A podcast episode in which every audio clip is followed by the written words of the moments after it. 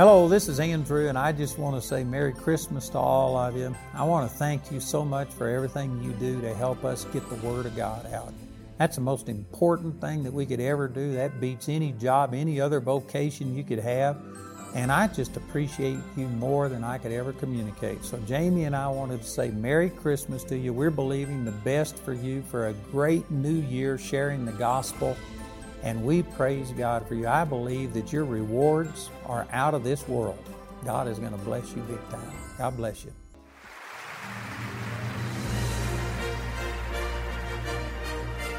Glory to the newborn King. Christ Jesus is born. Andrew Womack Ministries and Charis Bible College, Uganda wishes you a Merry Christmas and a prosperous New Year. May this season bring you joy and happiness. In Jesus' name, you are blessed.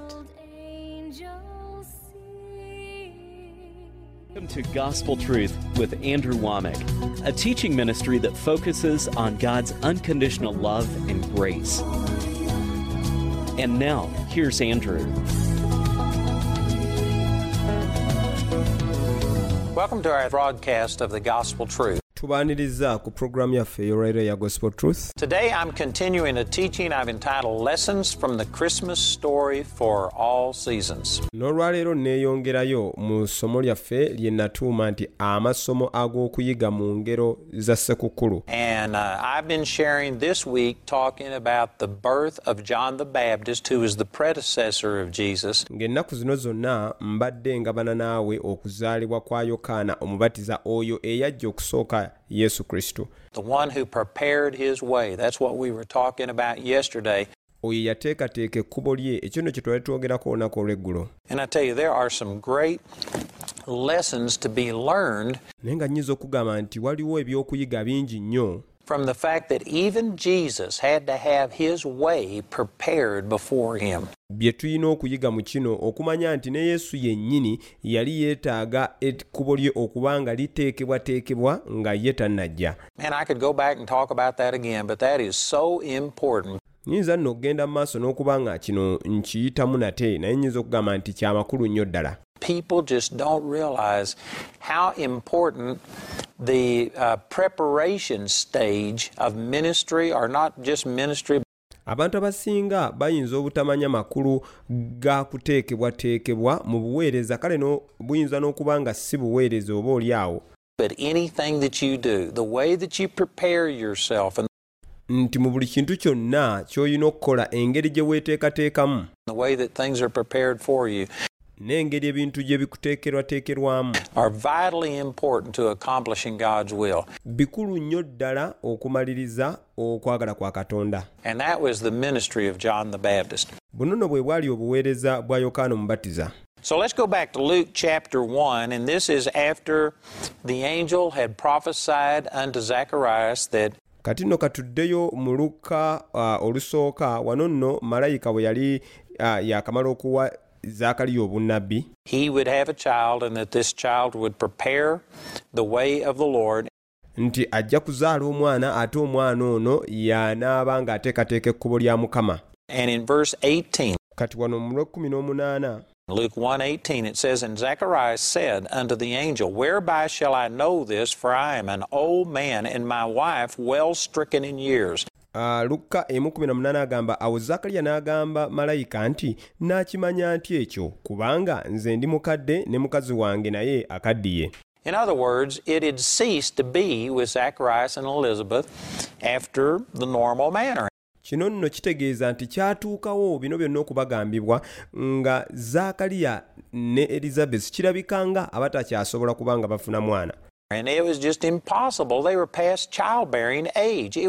Era kyali kirabika nga ekizibu ddala ekitasoboka na kusoboka kuba baali basusse emyaka egizaala impossible for them to have children and so this was a logical question. N'olwekyo kati kyali tekirabikirako ddala nti basobola n'okufuna omwana n'olwekyo kati ekibuuzo kino nno kyalinga kirabikanga eky'amagezi but boy here's a lesson that you can learn naye ate kye kino ekyokuyiga ky'osobola okufunamu from this Christmas story, and that is that you don't just lean unto your own understanding. mu lugero luno olwa ssekukkulu okumanya nti toyina kubanga weesigama mu kutegeerako kwe Everything that is logical or, you know, normal buli kintu kyonna nga kirabika ng'ekyamagezi oba nga kirabika ng'ekya bulijjo In this natural world, God can supersede those things. mu nsi eno erabibwako katonda bintu byonna ebyo asobola obisukkuluma And we don't need to limit God. Tetulina na kubanga tuteeka ekkomo ku katonda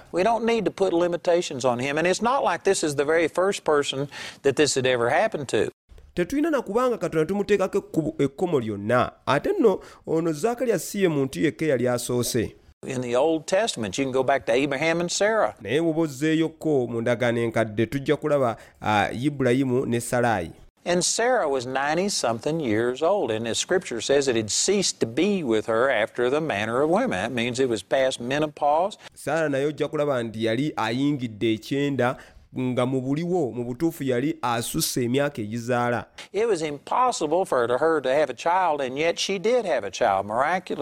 Ng'era kirabika nti tasobola kubanga azaala mwana naye yafuna omwana mu ngeri ey'ekyamagero kino nno kituukawo ne ku bantu abalala n'olwekyo tekyali nti tewaali kintu kyonna kyakugeregeranyako kino And, Eli- and Zacharias should have just accepted the word of Gabriel nti zaakaliya yandibadde nga akkiriza bukkiriza kigambo kya gabudyeri and have rejoiced at it. But instead, he expressed doubt. n'akisanyukira namu naye olaba nti nno kati ye yatandika kukibuusabuusa How can this be? nga yeebuuza kino kinaakisoboka kitya You know, it's not really wrong to ans- ask questions. Matter of fact, omanyi si kikyamu okubuuza ebibuuzo nga n'ekyaddala uh, just a little later, we'll be sharing about how Mary asked a question. mu maaso awo tugenda gera kuba tugabana engeri maliyamu naye gye yabuuza ekibuuzo But her question was just for information, it wasn't a question of doubt. naye ate ye ekibuuzo kye kyali kyakumanya so si kyakubuusabuusa Questions themselves aren't wrong. It depends what the motive behind it is. ebibuuzo ku byo si bikyamu naye ekigendererwa ekiri emabega waabyo kye kikulu If you're saying, How can this be? Like, I don't believe this. How could this ever happen? bw'obanga gwe obuuza kibuuzo nti naye kino kiyinza kusoboka kitya Ah, simanyi na kumanya ngeri kiyinza kubaawo si si That's unbelief. obwo nno buba kuba kubuusabuusa But if you say, Well, I receive it, how is it going to happen? Naye bw'ogamba nti ekyo nkikkiriza naye oba kinaabaawo kitya You can say the exact same words and yet communicate something different. oyinza okuba ng'ayogedde ebigambo bye bimu naye empulikika gye kiwulikikamu oba n'engeri gy'ogezaako okuggya amakulu gaakyo ekyuka It's not wrong to question the Lord on God, give me wisdom. What do you want me to do? si kikyamu okubuuza katonda nga munne mpa amagezi kiki kino ky'oyagala nkole To cooperate with this and to bring your will to pass. That's not wrong. era nnyinza kukikola nti okukwatagana n'ekyo kyennyininyini ky'oyagala nkole ekyo si kikyamu But asking in unbelief naye okubuuza mu butakkiriza is wrong, and you can tell by the reaction of Gabriel naye okubuuza mu butakkiriza ekyo kiba kikyamu era kati ekyo kirabira engeri gabudyeri that Zacharias here had a reaction of unbelief. gye yaddamu eri obutakkiriza bwa zaakaliya In verse 19, it says, And the angel answering said unto him, I am Gabriel that stand in the presence of God, and am sent to speak unto thee, and to show thee these glad tidings. And behold, thou shalt be dumb, and not able to speak until the day that these things shall be performed, because thou believest not my words, which shall be fulfilled in their season. mu lwekumi n'omwenda agamba nti awo malayika n'addamu n'amugamba nti nze gabudyeri ayimirira mu maaso ga katonda era na era natumibwa okwogera naawe okukubuulira ebigambo ebyo ebirungi. Kale laba olisirika era toyinza kwogera okutuusa ku lunaku bye nkugambye lwe biribaawo kubanga tokkiriza bigambo byange ebiritu- ebirituukirizibwa ku ntuuko zaabyo And so the sign, he was basically saying, How can this be? Give me a sign, prove something. Well, the sign was kati wano obubonero bwe yali asaba nti ah, okukikkiriza ekyo sooka ompe akabonero akabonero kaali nti that you aren't going to be able to speak. God just shut his mouth and he wasn't able to talk. nti togenda kusobola kwogera olaba katonda yali azibye akamwa ke nti talina kuba ng'ayogera You know what? Many of us should be blessed with this same sign. omanyi bangi ku ffe naffe tulina okuweebwa omukisa n'akabonero ke kamu kubanga twesanga tusibibwa ffe kennyini akamwa kaffe. Manyidde ddala nti kano kaali kabonero akaali katuukiridde mu kaseera ako kubanga ekyaddala kyali nti zaakaliya yayinaamu obutakkiriza wano. And if he would have been allowed to speak, it's very possible he could have spoken forth this unbelief. Nti singa kati yali yalekebwa okwogera ah, emikisa gyaliwo nti nno yali asobola okwogera obutakkiriza bwe. And he could have stopped his own miracle from coming to pass. ne yeesanga nti aziyizza ekyamagero kye ye kennyini okuba nga kibaawo It says in Proverbs chapter 18, verse 21 Death and life are in the power of the tongue, and they that love it shall eat the fruit thereof. bayibuli egamba mu ngero 18 21 nti okufa n'obulamu biba mu buyinza bw'olulimi n'abo abalwagala balirya ebibala byalwo Death and life. Not only life, olaba agamba nti obulamu n'okufa si bulamu bwokka you can't only just speak good things, you can also speak bad things. Tolina kwesanga ng'oyogera bwogezi bintu birungi byokka naye n'ebibi byennyini Death. You can release death, and many of us speak forth our unbelief. osobola okuba nga oyogera bubi era abasinga ku ffe twesanga ng'obyo bwe tubwogera okuyita mu butakkiriza You know, over in the sixth chapter of the book of Matthew, it's talking about take no thought omanyi mu matayo mukaaga agamba nti teweeraliikiriranga for your life, what ye shall eat, what ye, where ye shall sleep, what ye shall put on, and all of these things. ku lw'obulamu bwo ku kyonoolya ku kyonooyambala n'ebintu ebiringa ebyo kyagamba wano And one of the phrases there in Matthew chapter 6, it says, Take no thought, saying, era oba osomye mu matayo awo ng'okkirira wansi ojja kulaba nti ekimu kyayogerako agamba nti teweeraliikiriranga nga mwogera nti This is the way that you take a thought, yeeno y'engeri gye weeraliikiriramu is by saying it. You can't necessarily keep thoughts from coming. You kiyita mu kubyogera kubanga tosobola kusirisa oba kukomya birowoozo bino kujja. naye osobola okubikomya ku kigera ekimu naye kyemmanyidde ddala nti sitaani asobola. Okuleeta ebirowoozo bino byonna ebyenjawulo ate ng'ebiseera ebisinga birowoozo bya butakkiriza But they really don't, you don't take them. They don't become a part of you until you start verbalizing it. byo bijja kwongeranga okujja naye tebijja kufuna mukisa mu bulamu bwo okujjako ng'obyogedde And I believe that this is one of the reasons that Gabriel smote Zacharias with dumbness era nzikiriza nti eno y'emu ku nsonga lwaki gabudyeri yayina okuba nga aleetera zakaliya okuba nga tayogera was to keep him from messing up God's plan. kwe kumuziyiza okuba nga tamuganya kubanga asazaamu entegeka ya katonda Would to God many of us could, could get smitten with dumbness so that we couldn't speak anything but the Word of God. nga singa kibadde ku ffe kankubulira olwaleero bangi ku ffe bandibadde nga naffe batuziyiza okuba nga twogera okusazaamu pulaani za katonda And so I've already mentioned nolwekyo kati nayogedde dda uh, down here in verse 24 Uh, wano mu lwabiri mu ennya or verse 23 that it, uh, Zacharias went ahead and fulfilled his duties. We've already talked about that. nakugambyeko mu lwabiri mu essatu nti zaakali agenda mu maaso n'okuba nga amaliriza emirimu gye That's one of the lessons that you can learn is that Zacharias was a faithful man. ekyo kye kimu ku byokuyiga by'osobola okufuna mu lugero luno nti zaakali yali musajja mwesigwa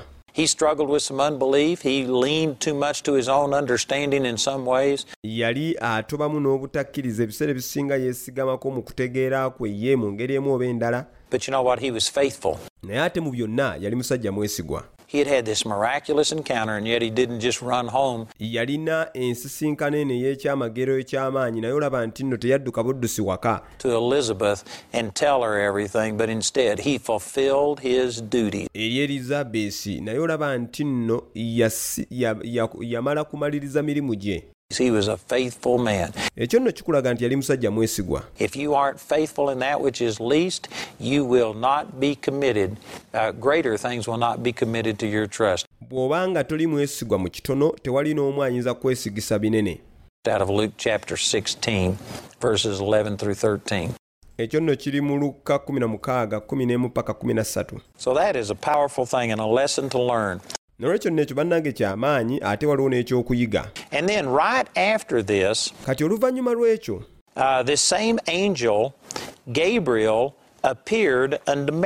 tulaba malayika y'omu gabudyeri ate nga alabikira maliyamu uh,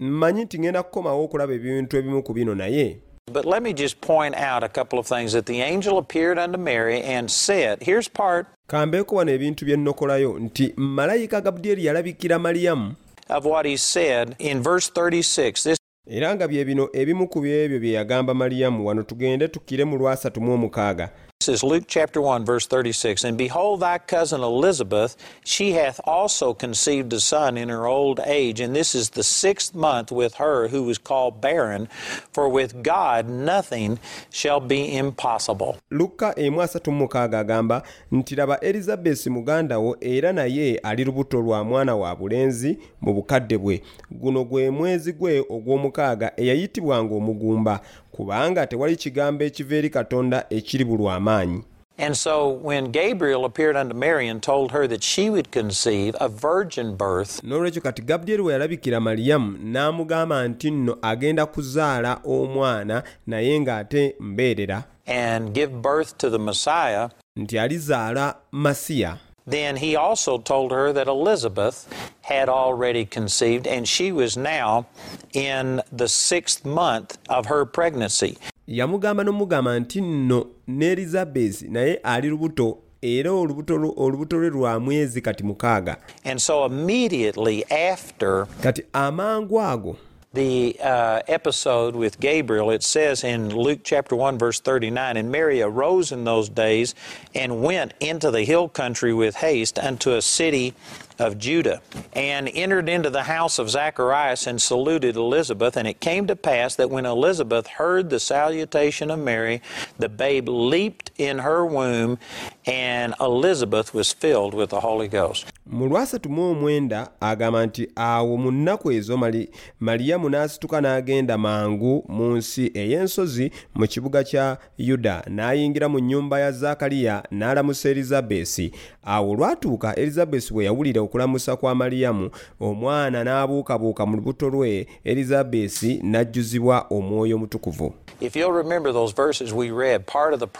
was bw'oba ojjukira ku nnyiriri ezimu ze twasomye obunnabbi obumu bwali nti by Gabriel that this child that was born to Zacharias and Elizabeth Uh, gabudyeri bwe yawa uh, elizabesi ne zakaliya yabagamba nti nno omwana oyo gwe balizaala would be filled with the Holy Spirit even in his mother's womb. nti ajja kuba ajjuziddwa omwoyo mutukuvu ng'akyayina mu lubuto lwa maama we And here it says that the baby leaped in her womb and Elizabeth was filled with the Holy Ghost. kati wano tulaba nti ekyandikwa kigambye nti uh, omwana n'abuukabuuka mu lubuto lwe elizabesi n'ajjuzibwa omwoyo mutukuvu And so this is where John the Baptist was filled with the Holy Spirit. And here is a major point. Akaseera kano kennyini yokaana omubatiza we yajjuzibwa omwoyo mutukuvu ate nno nga wano wali ensonga enkulu. Gye tuyina okufunamu essomo.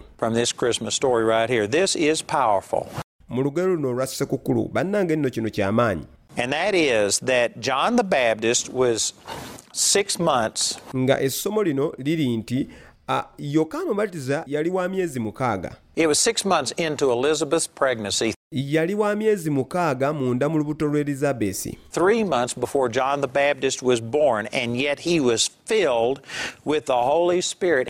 ng'abulayo emyezi esatu ajja azaalibwe naye ate tulaba ku myezi mukaaga nti yajjuzibwa omwoyo mutukuvu And it says that he leapt for joy. bayibuli egamba nti n'abuukabuuka olw'essanyu It goes on to say in verse 42, and this is Elizabeth speaking, mu lwana mu ebbiri agenda maaso n'agamba wano nno elizabesi ayogera and she spake out with a loud voice and said, Blessed art thou among women, and blessed is the fruit of thy womb, and whence is this to me that the mother of my Lord should come unto me? mu lwana mu- ebbiri agamba nti n'ayogerera waggulu n'eddoboozi eddene n'agamba nti oweereddwa omukisa gwe mu bakazi n'ekibala ky'omu lubuto lwo kiweereddwa omukisa nange nno ekigambo kino ki- kivuddewa. Nnyina mukama wange okujja gye ndi.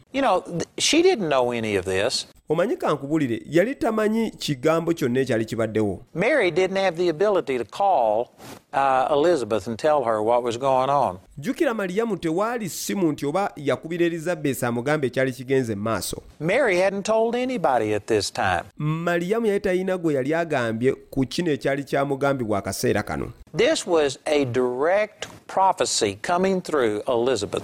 Naye buno bwali bunnabbi bwennyini obwali buva mu erizabeesi Boy, there's so many things we can learn. For one thing, here's a woman waliwo nno wano ebintu bingi nnyo bye tusobola okuyiga ekisooka erizabeesi mukazi giving a prophecy. There's some people that believe that this is totally out of order. labayo ya- ye mukazi ate yakola obunnabbi waliwo nno abantu bo nga bagamba nti "Ah, abakazi teba kino kikyamu abakazi okuba okuwa obunnabbi It can't happen. But yet, here's a woman prophesying. Everything she said was absolutely accurate. Era tekisoboka naye wano tulaba nti erizabeesi mukazi awa obunnabbi naye nga buli kyayogera kyonna mu butuufu kituufu ddala. Yali akimanyidde ddala nti maliyamu ye, maama wa mukama we. Man, there's no way you can interpret this any other way. Toyina ngeri ndala yonna kankule gy'oyinza kunnyonnyolamu kino than that Mary was going to have a virgin birth and give birth to the Messiah. okwawukana ku mazima nti maliyamu yalina okuzaala ng'ate okuzaala kwazaddemu kwa mukazi embeerera ng'ate azadde masiya These are powerful things that she's saying. bino bintu by'amaanyi nnyo wano bye yali ayogera wano And it says in verse 44 For lo, as soon as the voice of thy salutation sounded in mine ears, the babe leaped in my womb for joy. agamba mulwana mu ennya nti kubanga laba eddoboozi ly'okulamusako bwe liyingidde mu matu gange omwana n'abuukabuuka mu lubuto lwange olw'essanyu You know, I hate this terminology omanyi saagalira ddala njogera eno that the secular world uses talking about an unborn child being a fetus.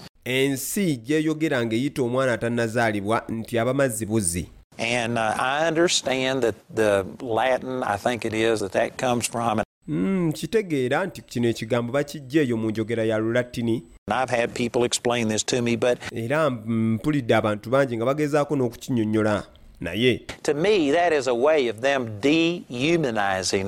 ku lwange nti yeyo yengeri gye babagezaako okuba nga bafuula okuba nga taba muntu nga bagezaako okugamba nti omwana wabanga tannazaalibwa buzzi taba waddala And they use that, I believe, to dehumanize a child. ne bakozesa ekyo okuleetera omwana ono okuba nga bagamba taba muntu. And basically make it easier to abort. Bwe batyo ne bakifuula kyangu okuba nga bajjamu embuto Because after all, it's not alive, it's not a person, it doesn't feel anything. kuba beekwasa nti haa si muntu sitaba wa ddala talina nakyaba awulira Did you know when uh,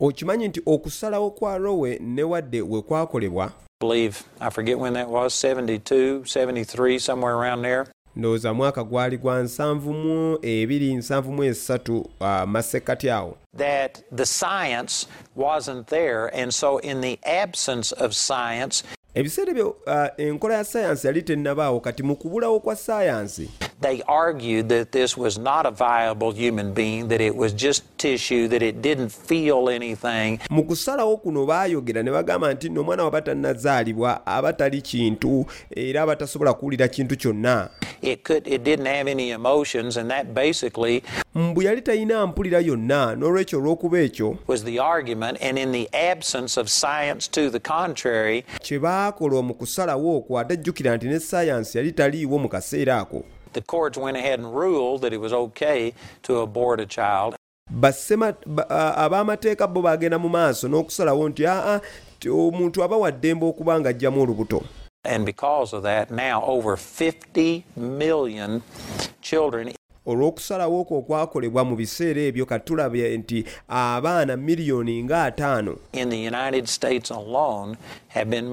mu amerika mwokka abaana battiddwa And that's that's a conservative figure because New York and California ate nno ebyo ebibalo ebibikkiddwako kubanga mu kitundu ekya new york ne california The two largest population centers in the U.S. aren't required to report all of the abortions that they have. nga yeeyo nno abantu abasinga obungi mu amerika yonna gye bawangaalira ate baabo ebitundu ebyo tebikkirizibwa kwogera ku muwendo gw'abantu abaggyibwamu abajjamu embuto oba abaana abaggyibwamu And so this is, uh, there's far more than 50 million. Nolwekyo kati tumanyidde ddala nti oba ogasseeko ebitundu ebyo ebibiri ate nno abaana basukkulumamu ddala. Children that have been aborted.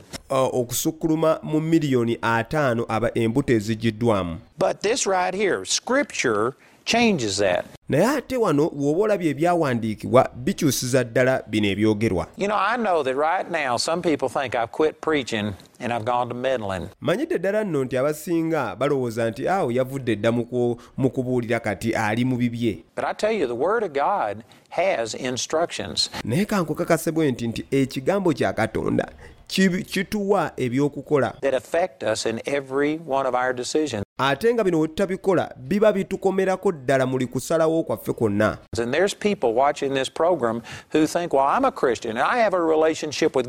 Era ddala nti waliwo abawulira pulogulaamu eno olwaleero nga bagamba nti "Ah, nze ndi mukkiriza ate era nenkolagana ne katonda But this is what I believe about abortion, and I don't care what the Bible says. I don't care what you say.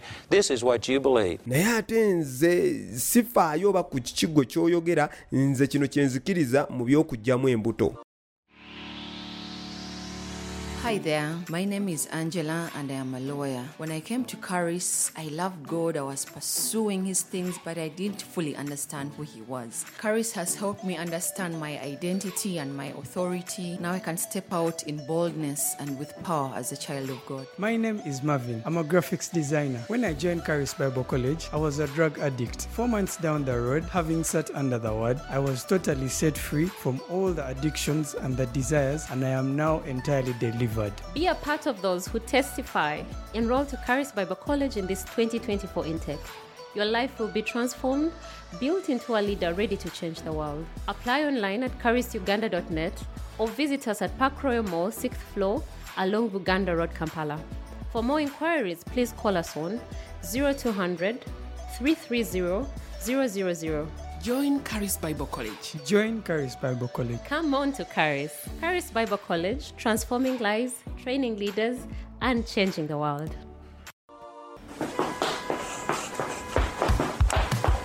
Fire, fire, fire, fire.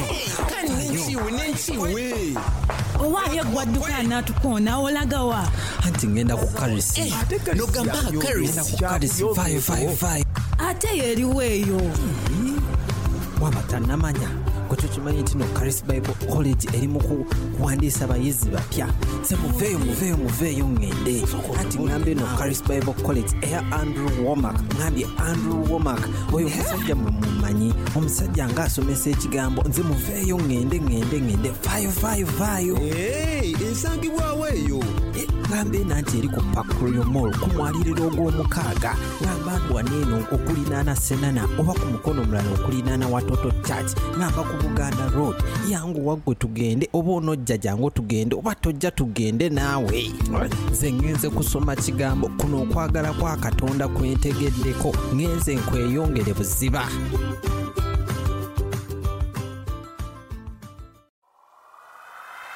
weebale kuwuliriza pulogulaamu yaffe eya gospel truth. Tukkiriza nti oweereddwa nnyo omukisa okuyita mu kusomesebwa kuno. Bw'obanga oyagala tusabeko naawe oba olina ekibuuzo kyonna oba olina obujulizi ku ekyo katonda ky'akoze okuyita ku pulogulaamu eno tukubireko ku namba z'essimu zino wammanga. 0200 330 ŋambye eri 0200 330 000 ku lw'okwagala kwa katonda okutaliiko kkomo gy'oli twogera omukisa gwa katonda twogera enkulaakulana era twogera okuwonyezebwa mu linnya lya mukama waffe yesu oweereddwa nnyo omukisa